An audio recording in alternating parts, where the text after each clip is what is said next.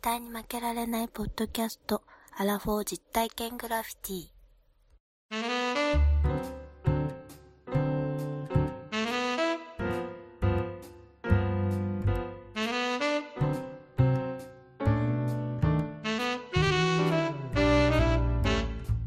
この番組は人生においての遊びをテーマに、負けられないアラフォーの男二人が井戸端会議的に話をしたり考えたりする実体験型トークバラエティです。パーソナリティの二人がお互いにコーナーを持ち寄り、それについていろいろな話や意見を交えて発信していく番組です。どうも。西郷さん久しぶりですこん。にああ、どうも、久しぶりですね。。お元気です すかいつも元いつも元気。気。はいいいねもう元気しかない。元気が取り柄なんで、もう本当に。あまりにも忙しすぎて、なんか元気っていうかちょっと疲れ切ってる感じがしますけどね。ああ、そうですね。なんか一周回って、だから疲れて一周回って逆に元気に戻ってくるみあー、なるほどね。 たいな。なるほど感はちょっとあんまりないですけども。全然なるほどはないけどもね。そうですか。いやいや、まあまあ、もういろいろありますけど、まあ、もう年末も近いんでね。そうなんですまあよ。、そうですよ。いろいろと、まあ、講師ともに忙しくしております、ね。おおいいですね。まあまあ、お子さんもね、いろいろ子育てもありますからね。そうなんですよ。まあねね今回もまた始めていきたいと思うんですけど、うん。ワンダー、ワンダーさん、なんか最近こう、思うこと、考えることなんかあるんですあのね、かはい。ある。実は、あのー私たち、まあ私も西郷さんももう43になりますやんか。そうですねう。ん。で、そこで、はい。少しちょ、洋服衣服、衣食住を考えた方がいいんじゃないかと。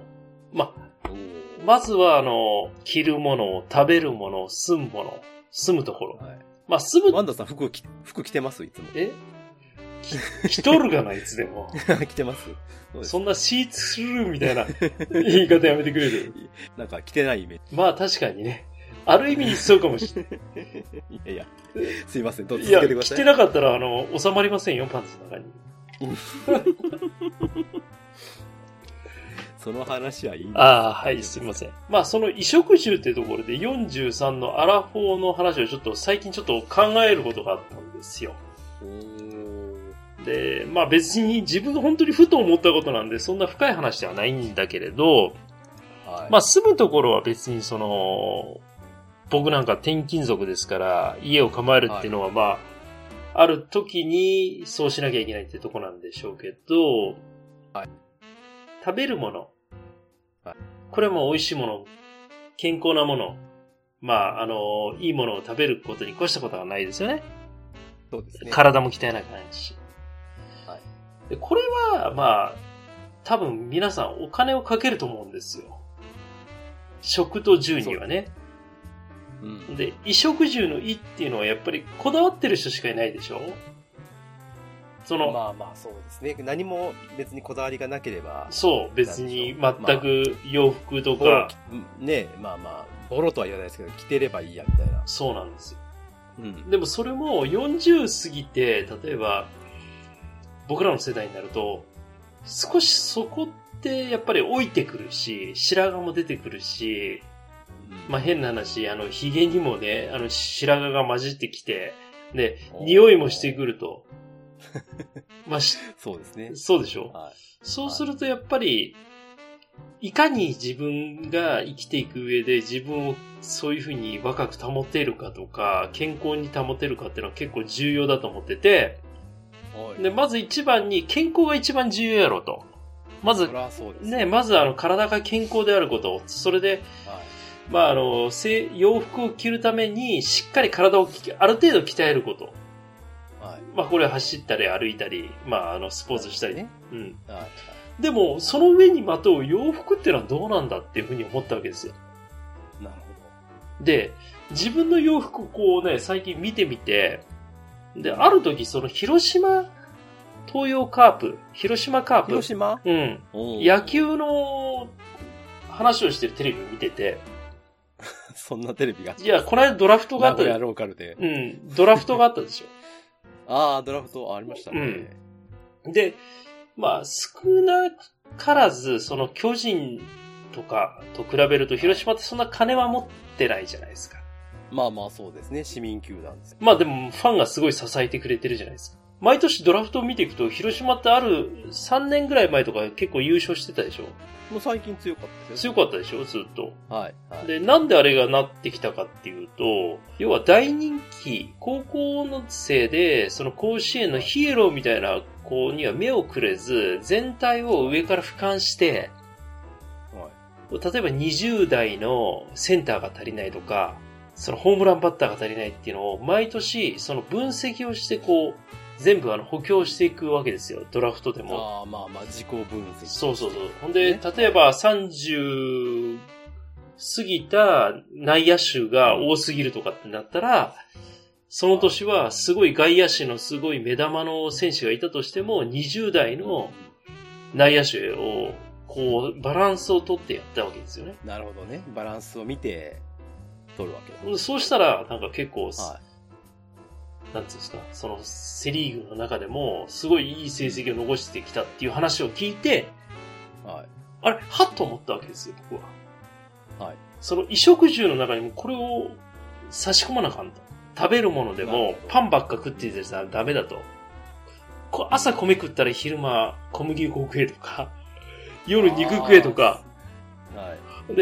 住むところはもうどうしようもないけれど、例えばその旅行をいっぱいしていけば、いろんなあのその温泉だとかさ、いろんなところに行ける。それはそれで幸せやと。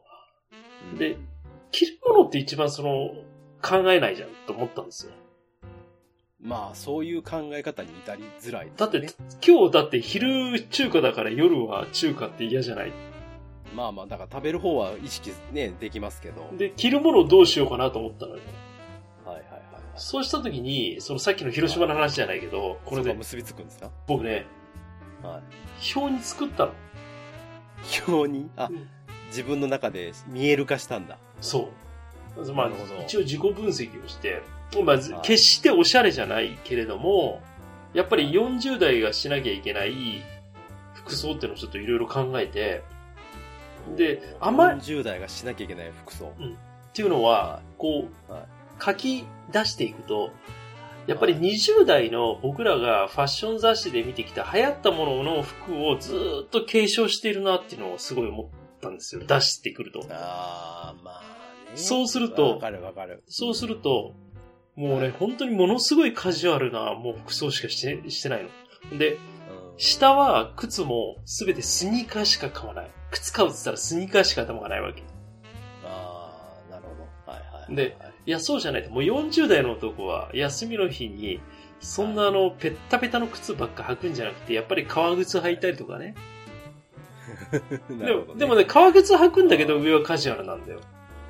ああ、なるほそう。だから上は、だから例えば、その、ジーパンとか、履いてたとしても上はジャケットハーフとか。で、下は、例えば、ど。今まであの、スニーカー履いてたんだけど、レザーのスニーカーを履くとか。いやいや、東幹久みたいなと思っただけですけど。いや、まさにね、あの、石田純一なんだよ。そうですよね。いや、僕は石田純一とは言わなかったですけど。 まさに、東美ああ月いう、久とああか、いうね、ああいう、なんていうかね、ちょっとモード系の。うんそうそう。でも、はい。彼らって、その、やっぱりあの、裸足であの、ローファーとか履くけど、はいちゃんとジーパンとか履いてるじゃん。まあそうですね。それ、西郷さんにやってほしいなと思ってさ。いやいやいやいやい や。それはやっぱりね、やっぱワンダーさんみたいにシュッとしてる人しか無理ですよ。いやいや、シュッとしてるとかそんなことじゃなくて、やっぱりう、んバランスがやっぱりいるのかなと思ったんですよね。僕がやるとカーネル・サンダースみたいになりますからいやいや、そんなことない。そういうふうに思ってるだけで、勝手に。ちょっと西郷さんにこう、なんかおしゃれメガネかけたら、あのね、わかんないよ。なんでしょう。いや、それもやっぱりい、そういう人いますよ。確かにいますけど、うん。一歩間違うとやばいじゃないですか、結構。うん。難しい、ギリギリのラインというか。でもそれってさ、着丈だとか、服装の色合いのバランスささえ考えておけば、はい絶対似合うと思うんですよ。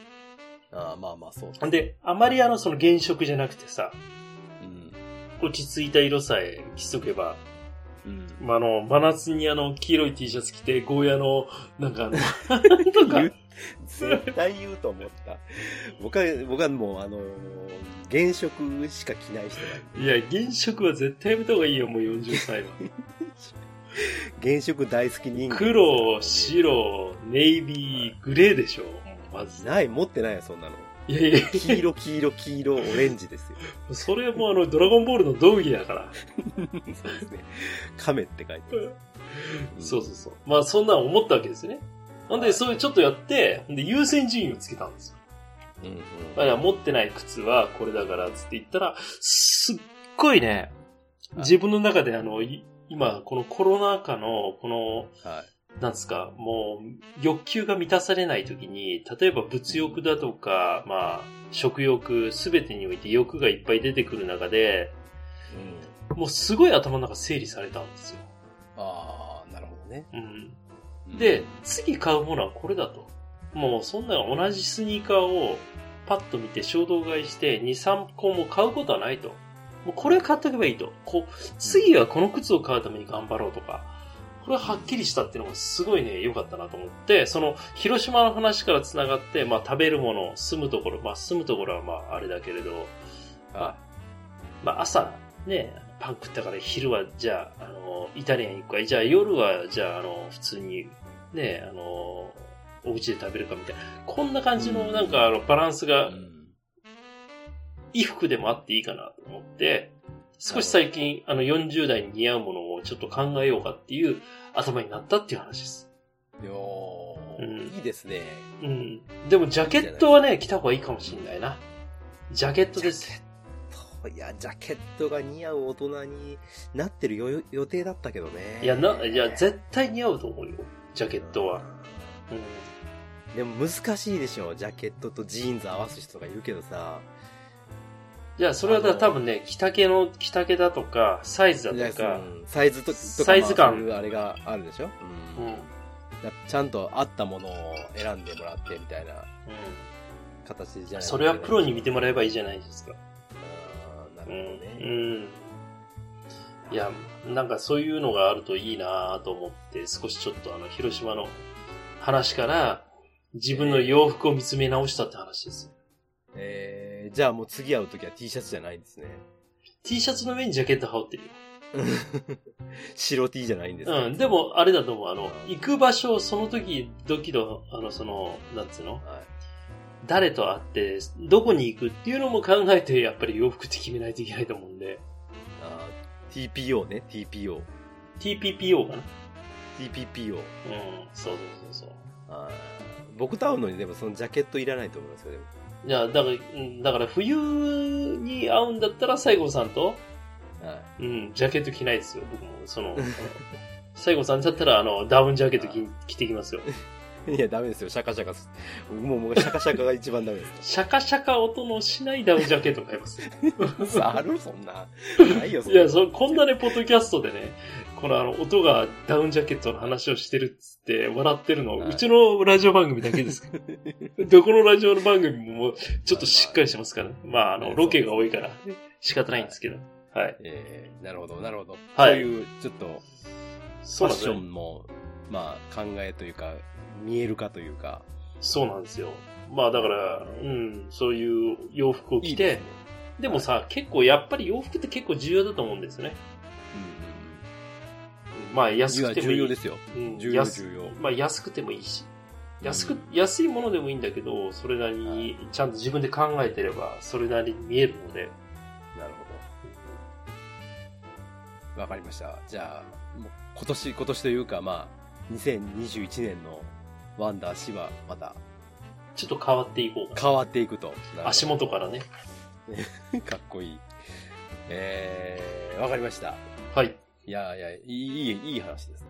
ところで、はい。今日は日本語大好き語源の旅をやりたいいやー、このコーナーめちゃくちゃ好きなんです よ。と。 で、まだ第4回目なんですけど、やりたいなと思ってますので、はい。ええ、まあ、この後、はい。本編ということになります。はい。よろしくお願いします。はいよろしくお願いいたします。日本語大好き語源の旅4回目です。いや、これね、人気のあるコーナーなんですよ。日本語をまあ考えようかっていうようなちょっとコーナおーいやけども、ど うしたビール飲む乾杯、乾杯しようよ。ああ、乾杯するんですか僕もう全然ないです。はい、じゃあ乾杯しましょう。はい、乾杯。乾は、杯、乾杯。はい乾杯。あーうまいわ。いまあ私はまあ怒ってるんですよ。またかい。常に世の中にちょっとこう怒っていきたいなと。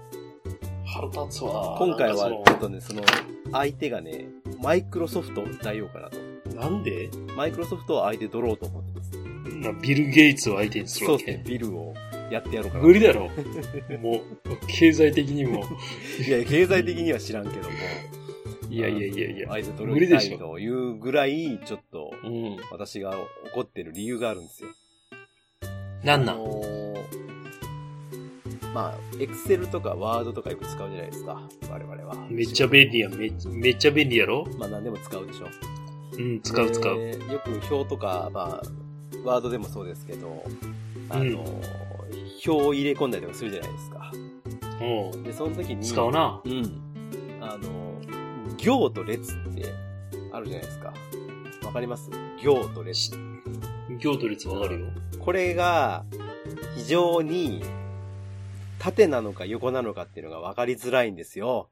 わかりますえ、行、行は縦で列が横じゃないのほら、そんなこと言う。間違ってるそんなこと言ってる人がいるでしょ僕もまだ間違ってるのいや、僕もわからないんですよ。だからいつもはってどっちかなって思うんですけれども、これは非常にね、有識問題やなと思って、いや、これだってもう、あれ、花子からの問題でしょ一太郎花子からの問題でしょ知ってる人おらんで、ロータス1、2、3のこと知ってるやつはおらんいやで、ジャ、ジャストシステムアプリケーションのことの話。もうエクセルでええがな、もうう全部んうんただ、そんな中ですね、この令和、は令和に入りまして、うん。うん。私が、もう一発でこの行と列をですね、見分ける方法っていうのを、教えてくれるあの、まあ、これ答えで言うと、行っていうのが横なんですよ。え、マジでうん。列が縦なんですよ。1行目、2行目とか言うでし言うね。ょ。うん。で、アルファベットの列、縦の列のことは、A 列、B 列とか C 列とか言うじゃないですか。うん。だから、えーそれがそ、その覚え方が正解らしいんですけど、そんなのは分かりづらいから、一発で、うん一発で行く方法ね。いいですかこれラジオだから皆さんね、じゃあ、あの、漢字で行と列って、あの、皆さん今目の前の紙に書いてください。もしくはティッシュの裏に書いてください。ら。なんでやねん。ティッシュの箱の裏に。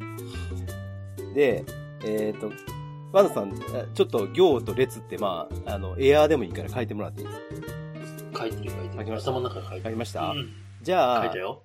行の中に横ってわかるものが入ってるんですよ。行人弁にうん。右側の作りが上に漢数字の2を書いて、下がなああ、んか横やな。 0み横ただいな。ね。そうそうそうそうう、んってことはその2の漢数字の2が入ってるじゃないですか。うんこ、れ横ですよね。うんじゃあ確か列見ましにょわかう。りやすい。列見ましょう。列見たら、ヤンキー列分隊の右側でしょそうそうそうそうあの、ね、左側がカタカナのタみたいなやつに、右側がカタカナのリみたいなやつを書くんですけど、列の右側見てくださいよ。おう縦に2本あ、そういう。線が入ってるでしょ。ょ。った確かにあの、小学校の時に運動会とかの練習で、列作りなさいって言ったら縦にこう並べるよね、こうやってね。ああ、そうそう。横には並ばないよね。確かに。横にはこう並ばないよね。うん列、列作ってくれる。あ、だからそれを表計算ソフトの花子でちゃんと表現すればいい よ。鼻子押し、鼻子押すな。もういいじゃん、エクセルは。要するに、そういうこと。だから、ほら、皆さん見て、見てわかりましたね。行にはちゃんと横になってるところが入ってるし、列には縦になってるところが入ってるじゃないですか。うん。これで一発で、あなたも明日からヒーローです。いや、全然ヒーローになれんってこんな。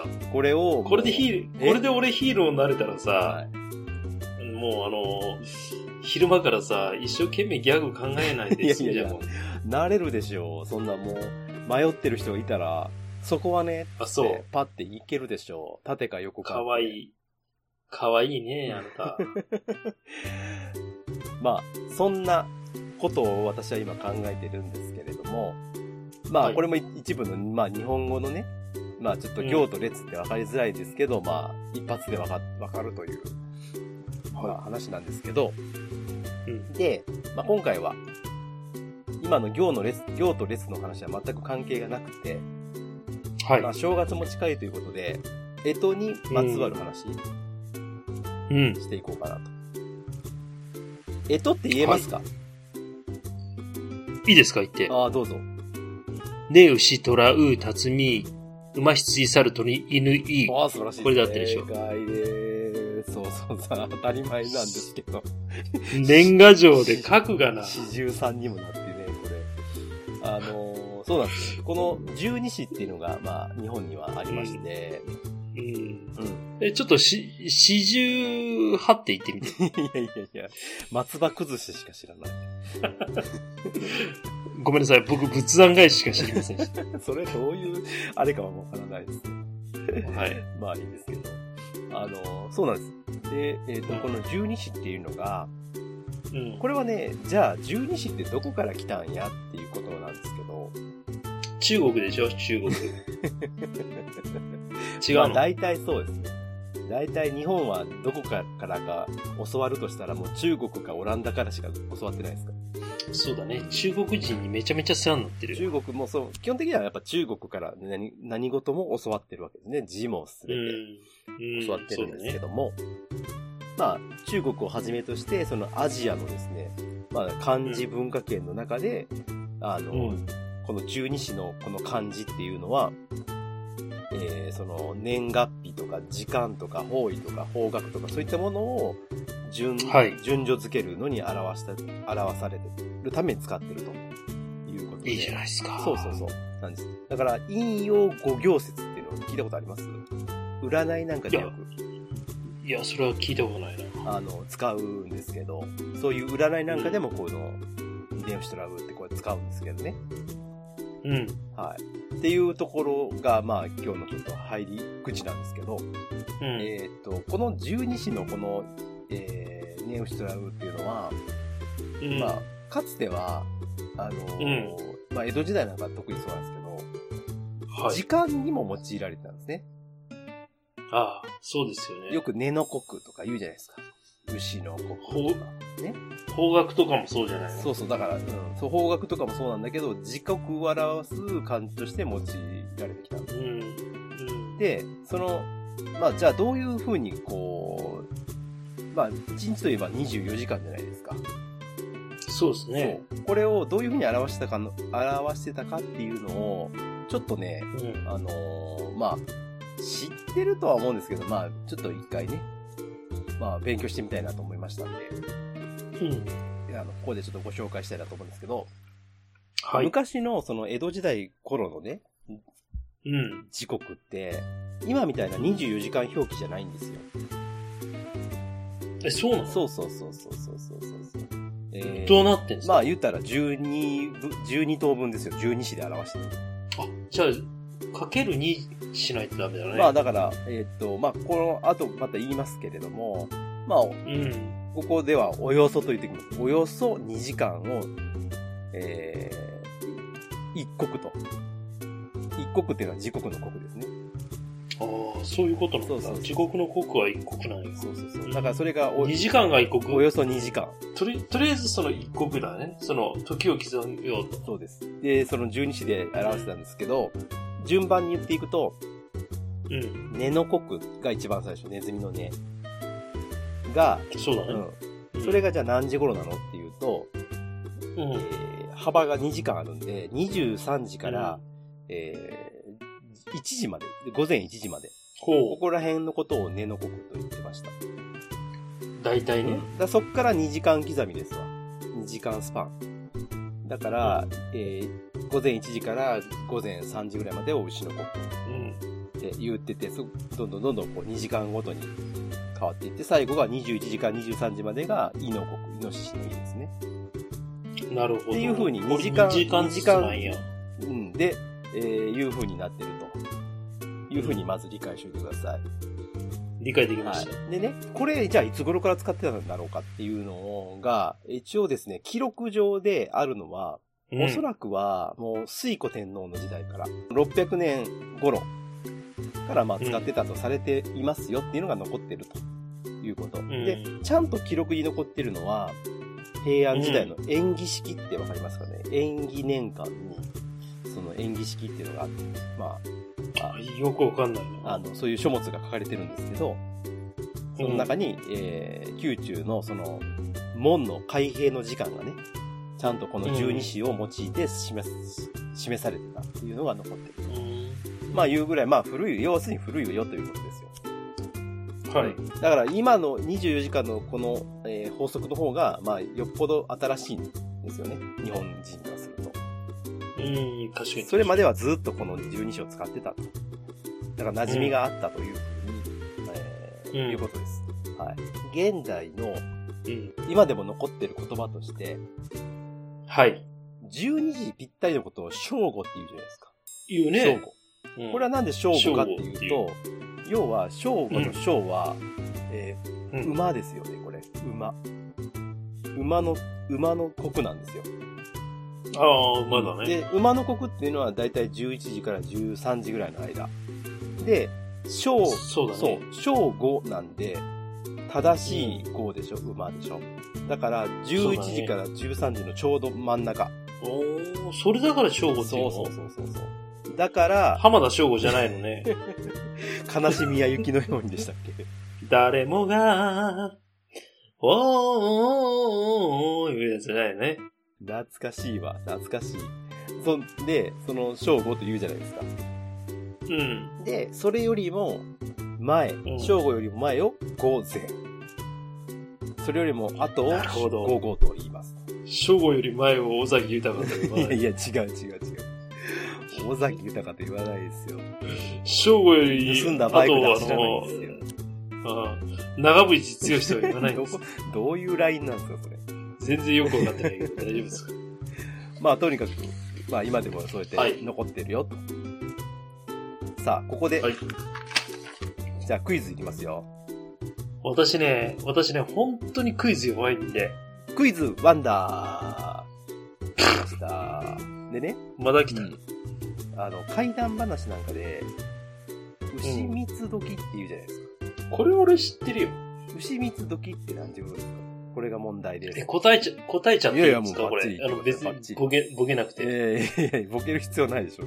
いや、いいですかこれはもう何も見ずに言いますけど、はい私の知識の中で、牛蜜時とは、午前はい2時のことです。まあまあまあまあ、ほぼ正解。違うのほぼ正解。ですが、えまあ、牛の国を、ねえ、牛やろ、ねえ牛なんで、牛の国なんで、1時から3時ぐらいの間ですよね。ねえ牛なんで。で、1時から3時の間を、えー、これ4つに割るんですよ。さらに。で、なんで4つに割った分のところの、ねえー牛3つ時なんで、わかります ?2 時間を4つに割るんですよ。いやややこしいな。ややこしいでしょ ?2 時間を4つに割って、で、その3つ時なんで、だいたい2時半とかそれぐらいです。っていうことなんです。あそうなんだそう、そうなんです。えー、まあまあ、ほそぼれほぐらいぼにまあ正解です。まあ2時頃、2時から2時半頃とか、それぐらい。うん要するにまあそれぐらいの、まあ草木も眠る牛蜜時ってのは大体それぐらいの時間ですよ、ということなんです。あの、まあワンダさんにはちょっと、あの、お渡ししてるんですが、江戸時代のですね、わかりやすいね、これね。まあ時計ですよ。時計というか時間をこう示したものなんですけど、要するにさっき言った12分、12等分してる、えー、ものがちゃんとこう書いてある時計の、なんていうかな、この円盤の中に収まってるような形なんですけど、はい。 12等分の中でも昼と夜で、あの、分けてて、うんで、えーてっぺんの、要は根の国が、時で言うと9つって言うんですよ。9つね、9。うんこっから減っ、ていって、9つ、8つ、7つ、6つ、5つ、4つまで来たら、また9つに戻るっていうパターンなんですよね。うんなんか、ややこ しい。 1 、2、3どこ行ったんだよって思うんだけど。 まあ、とにかく、とそう、ほんとそう。にかく9つから4つなんですよ。で、それで6つあるから。うん。うん。 4、5、6、九7、8、9と。 4、5、6、7、8、はい9。と。この、この6つで数えるんですよね。で、それが、あの、かける2で、12を数える。そうそうそう、2つ、2通りあると。ややこそしいうなパターンとしては4つ、4つまで来たら次9つに行くと。いう形なんですが、えー、まあ、あのね、ほんでね、ポイントがあって、ほう。えーまあ、9つが、要は夜中の12時頃と、昼の12時頃うんを示していると。はい。はい。で、6つっていうのがそれぞれあって、明けの6つ、要は朝方の6つと、暮れの6つっていうのがあって、これがちょうど1日の朝と昼を分けているというぶつっても 6, 6時ぐらいなんでしょだって。要するにまあ6時頃頃と言いたいですねこれはちょっと後からあのまたなぜ頃なのかっていうのは分かるんですけど大体6時頃、あでも今と変わらないよね、それは。だから大こ体。の明け6つっていうのが1日の始まりなんですうん要はお店もそこからスタートするし、うんえーえまあ、例えば江戸で言うとその町中町と町の間に門があるんですけどその門が開くのもこの明け6つの時間からだから人の往来が始まるのはこの木戸が開いてからなんで、えー明け6つより以前は人の往来はできませんってないうるほこどとなんですでそれ以外にもお風呂屋さんとか芝居小屋なんかもこの時間からやってますとはい。で、そこから、えー、街で働く人たちはまあ働き始めると。要は、明け6つが夜明けなんですよね。なるほど。まあ、あの、季節にもよるけどね。もうこの時計から言うと、もう仕事を始めるときは明けみつ明とけ6つ。そこからスタートして、暮れの6つまで。要するに、18時頃まで。という、 12時間そうだいうことです。で、えっ、と、ここで一つ、あの、おやつ。これはし皆さん知ってると思うんですが、おやつの語源としては、ここに入っていて、要は、おやつっていうのは大体昼の2時とか3時頃を示してるんですよ。やっつ、そうやだっねつ時っていうのはね。だから、おやつっていう。えー、そういうことっていう話ですはじゃあ、おむつはどおうむつはもう明けかくれで すね。 はいだから、おや、あ、やつの時だそかう、ら。やつ。そう。昼のやつに食べるから、おやつ。いや、それ知らんかったということわなん。ですよ。ね。勉強になり ます。で、ほんまにね勉強になるんですよ、これ。でね、暮れ6つまで行くと、もう仕事終わり。で、店も閉まるし、こっから今度は夜の店が開きます。例えば、東京で言うと、吉原なんかはここから開きますと。そうねんということになる。なって、暮れの4つになると、えーこの門が閉まる。はい街の門が閉まって、行き来ができなくなります。うんというのが大体10時頃。はい。というふうに、まあ、これで1日が大体、こう、回っていくっていうかな。そういう感じなんです。はい。はい。まあ、この辺までが、江戸時代の時間のこの表し方ということいいですね。よくわかりますよそ。してね、はい。ここからですよ。ここから、ちょっと皆さん、頭、ぐるぐる回してくださいね。今言った、もう回ってますよ、だいぶ。今言った時間は、これはねう、ん。今の我々の考え方に当てはめてるんで、あの、うんいいんですが、江戸時代っていうのは、不はい定時法と言いまして、ほう。要するに、今我々24時間、1時間を60分でこうやってるじゃないですか。うんでも、江戸時代は1時間は60分じゃなかったんです。例えばに、今一国が2時間って言いましたよね。うん。違実は違うんですよ。うのの。一国は2時間ぴったじゃないんです。え、どれぐらいなのこれは、太陽が上がる。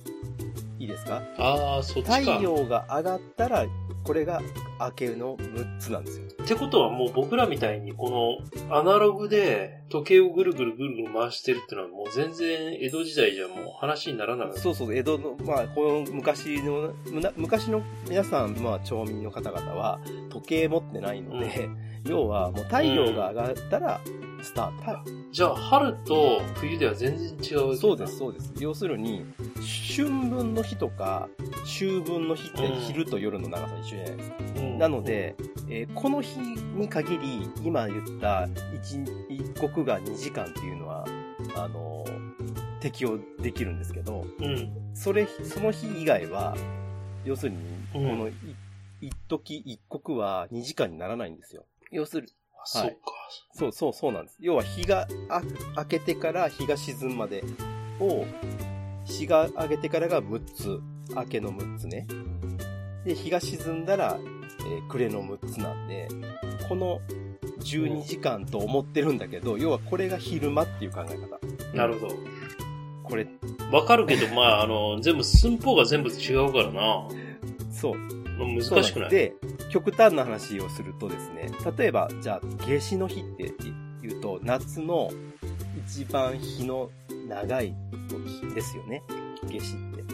その時、その時は一番仕事しなあかん時やな。そうそうそうそうそうなんで、それを、それが大体どれぐらいになるかっていうと、例えば、夏至の日は、この今で言うと、ん。大体東京ではで すね、日の出は4時25分頃なんです早い日の入ね。りが7時頃、19時頃なので、えーこの不定時法でいくと、4時25分から19時までが昼間なんです。言われる通りね、な長長えいな。だから昼間は、うんこれ計算でいくと14時間35分ある。長えな。これ、だから、夏はまた大変だな、暑いの。でもまあ、あれなのか。夏の、夏は働けってこと。まあまあそうなんでしょうね。で、えーっと、夜は、じゃあその残りですよ。要は9時間25分しかない。もうすぐ寝た方がいいよ。そう。だから、すぐ寝た 方がいい。だから、えっ、と、夏至の日の昼の一刻は2時間25分あるんですよ。長え一な。刻がね。前はさっきは2時間って言ってたけど、それはだから昼と夜の時間が同じだったら2時間なんだけど、じゃあ、メゾ君帰国はいやどいれやいぐらやいそれわかんない。30分ですよ、だから。30分ですよ、それは。30分のアニメなんだから。メゾン一刻のことは忘れてください、そうもでう。 聞いてる人みんなもう、修みん羅なの、みメゾン一刻にもう引っ張られるから。修羅の時はど修う羅の時はよくわからない。夏至の日は、いいですか一刻が2時間25分みたいな。逆、長昼のえ一な刻ね、昼の。で、うん夜、いや、知らなかった。で、夜、違もう全部刻まれてるもんだと思った。そううんですよ。うん夜の一刻は1時間34分しかないんですよ。庶民には分かりやすいですね。という、まあそういうことで、えー時刻を決めていた。えーここって何その不定時法っていうのが、そういう感じでみんな過ごしてたわけだ。僕らの孫、あの、まあ昔はだから時間、その、先祖は。 24時間で、えー要はやってないので、えー太陽が上がったら、上がって降りるまでがとにかく昼まで、えー降りてからが夜っていう、まあそういう区切り方をしてたよという、もうビジュアルで決めてたんですよ、要するに。えービジュアルビジュ系アなルん系だ。ですよ、大体。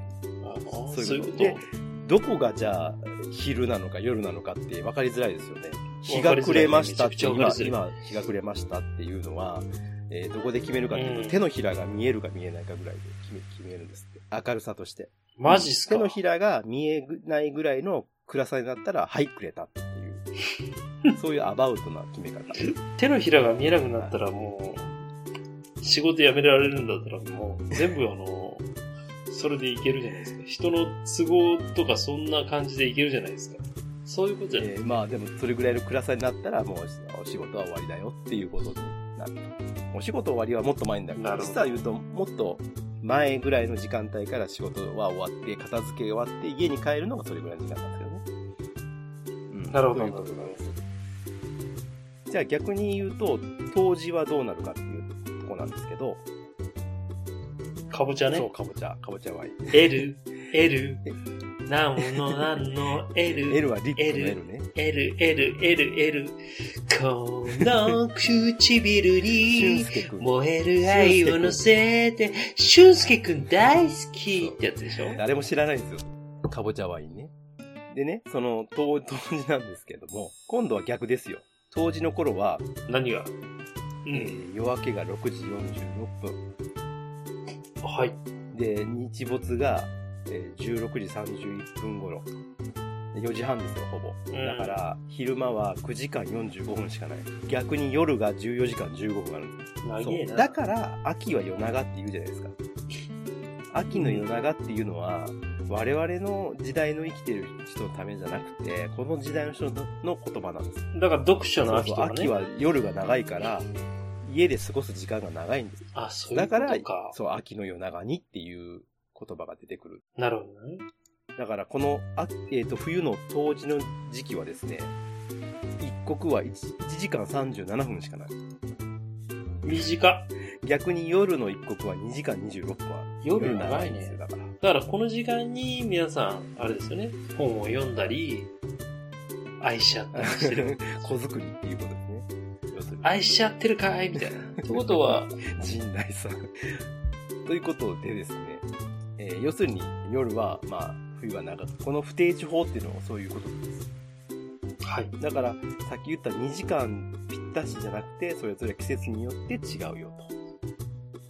これ、だからすごいよね、ここういうれ時間、俺で、知らなかったわ。こういう時こ計れで生きてたんですよ。ねねそれすごい面白いよね。はい。じゃあ、じゃあですよ、ここで、お正月にちなんで、今の考え方で、では、元日1月1日って、この江戸時代の人と今の人では全然違うんですよ。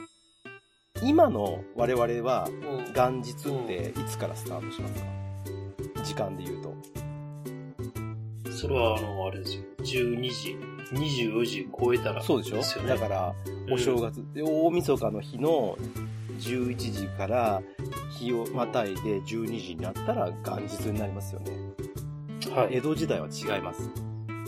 どうなの要はこれ、明け6つっていうのが1日の初めだから、明けみ明け、明け6つ。要は、言ったでしょ、6つが明けスタートなんですよ。確かだに。から日の出が、日の出になってあ、この日が初めてスタートなんです。じゃあ朝、朝、朝なんだね。そう、だから、初日の出って見に行くじゃないですか。初日の出って、紅白、紅白見てないの紅紅白。白はだから大晦日の日にやるやつなんで、いやいや、だって、あの後にあるじゃん。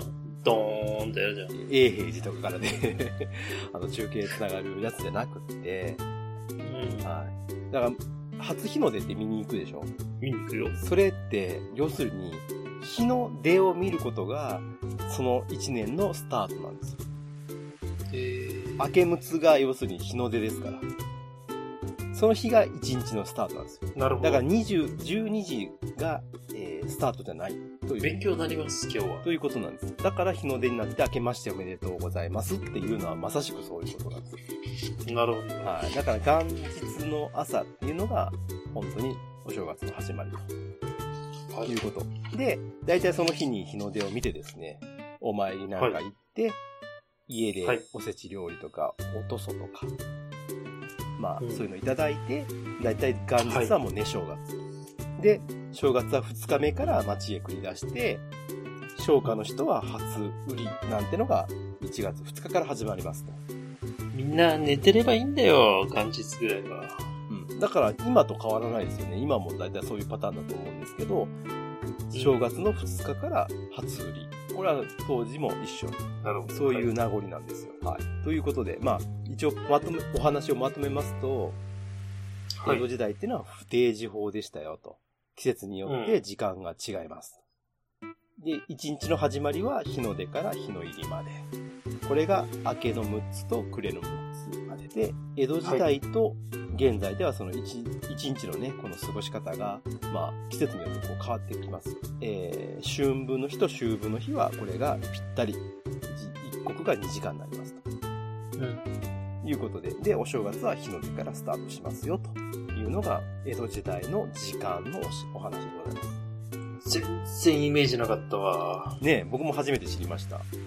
ねだから、勝手に一刻が2時間っていうのは知ってたんだけど、うん。これはもうずっと決まってるもんやと思ってたんですけど、決まってなかったんですね。あやふやというかすごいね。いいだから結構、だからね、あの、お仕事を例えば、えー昼のね、馬の国、はい馬の国集合ですよとかなんてこう言うと、馬の国だから大体、えー、 11時から昼の1時ぐらいの間に来れ遅いね。に来ればいいわけ。あ、いや、例えば、例えば、昼の、我々だったら、昼1でって言ったら1時半とか2時からスタートって言うじゃないですか。お客さんのとこ行きますよ、1時半からとか言うじゃないですか。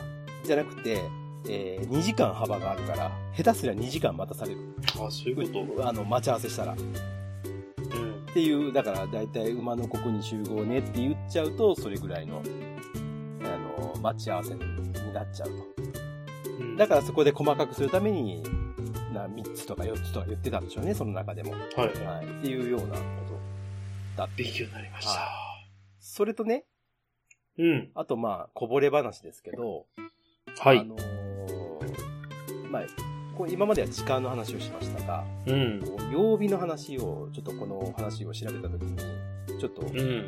ーそれも一緒に、まあ、調べたんですけど、うんこの時代って、要は、えー日曜日だから休むとかいうのはないんですよ。それはもう明治以降なんですよ。あだから毎日働くわけ。で、じゃあいつ休むのって話じゃないですか。そうだね。で、休みの日っていうのは一応決まっていて、うん。これは、えー1、1と6の日が休みなんですよ。五等日みたい。五等日の後みたいなあ感あじ。まあまあそうなんですかね。1と6がつく日が休みだから、うん1日、6日、11日、16、21、26と。うんまあ、これらが休みだったと。これ、よまあ一応、じゃじゃあ、週休い一日なんだ。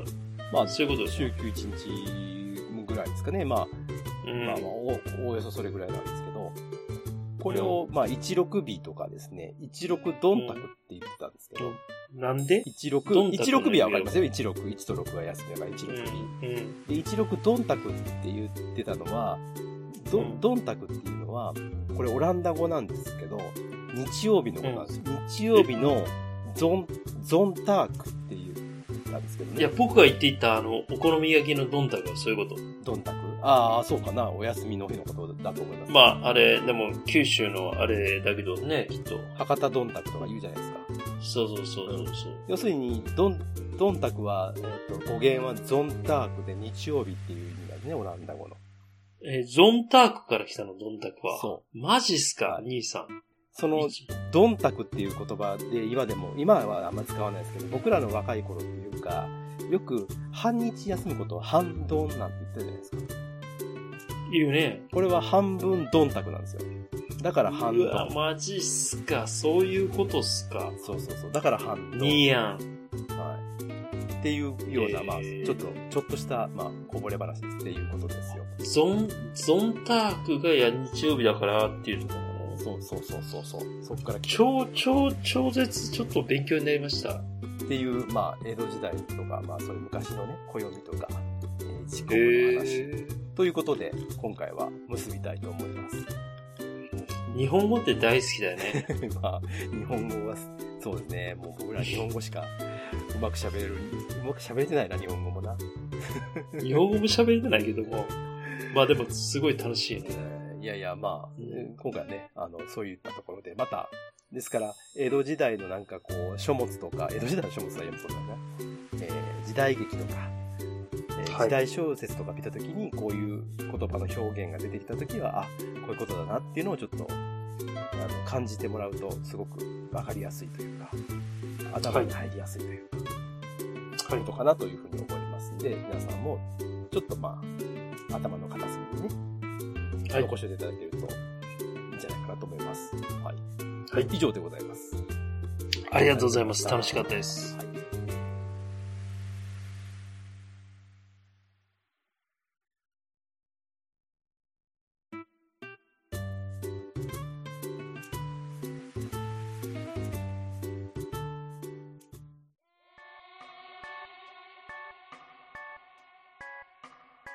今日は日本語大好き語源の旅ということで西郷さんのコーナーをしていただきまして、いえいえまあ、非常にちょっと、ね、あのー、干支の話からすごい広がっていきまして、いろんな、いつも生きている中ではい出てくる言葉がこういう語源があったのかっていうのはすごく伝わりましたよ。まあ、意外と知らないよねっていうところですよね。うね、ん。いい回だったかなっていうふうに思います。こう字が時間ま持参するとあれですよ、あの、大ごけするんでね。まあまあ、よかったと思います。はい。まあ、そういうことうで、ん次はね、どのコーナーを選ぶかなっつって思ってますけれどそうもです、ねまあ、あの、皆様方ねはい、あの、この前回のやっちまった話もありますけれども、まあ、皆様方からいろいろなご意見をいただけると嬉しいかなと思います。はいということで、は番組のメールアドレスを申し上げますい。。は負い。けられないぜ、アットマーク、gmail.com。負けられないぜ、アットマーク、gmail.com。いただいた、えー、ご意見、えー、そういったメールに関しましては、私ども真摯に、えー、メールもお返ししてはい、番組で、硬いですけども、ちょっとお話をさせていただきたいと思いますのはで、いよろしくお願いいたしまいやす。で、ツイッターはですね、ハッシュタグ、ひらがなで絶負け、絶負け、はいこれで皆さんつぶやいていただけると、えー我々も非常に嬉しくう、ん。嬉しく嬉しくはい。返したいなと思っておりますので、よろしくお願いいたしますということよでろすしくおね。願いします。はい。はい。今年も大変な年になりましたけど、最後さんそうですね。もうね、でももうラストですから、ビシッと。ね、しっかり締めていきたいなと思います。うん。思いますね。はで、我々もちょうど3年という、この節目の月になりますのい。で。そうですね。3年ですうんね。新しいコーナーもそろそろ増やしていきましょうか ね。なんかな、こう、薄ぼんやり消していってるのはちょっと私はもう黙ってるんですけども。いやいやいや、もう全然西郷さんのコーナーしかやってないからね。言うたら、すごいよね。3年前に勝手に決めたのに、これ3年やってたんだよ、これで。いやいやいや、ボブ周りやってくださいよ、ボブ周り。僕までもうそれ以上ないで しょ。死んだんだから、この間。あまあまあ、かコーナーもね、まあ考えましょうよ、また。形も変えながら、はいやりましょう。ということでございまして、はい。今日のはい。日本語大好き語源の旅、はい皆さん楽しんでいただけましたでしょうか、はいお相手は、はいワンダーと西郷さんでした。でした。負けられないぜ。絶対に、諦めきれないのアホやから、使使命。命。使命。使命。いやー正正月やな月だ。これやの餅、ぶ餅、お餅を食べ過ぎてお腹を壊さないようにせよ朝日が昇り元気でいてと遠くなる姿手を振るおばあのあの笑顔笑顔の柱にいつまでも変わるなよこの島の景色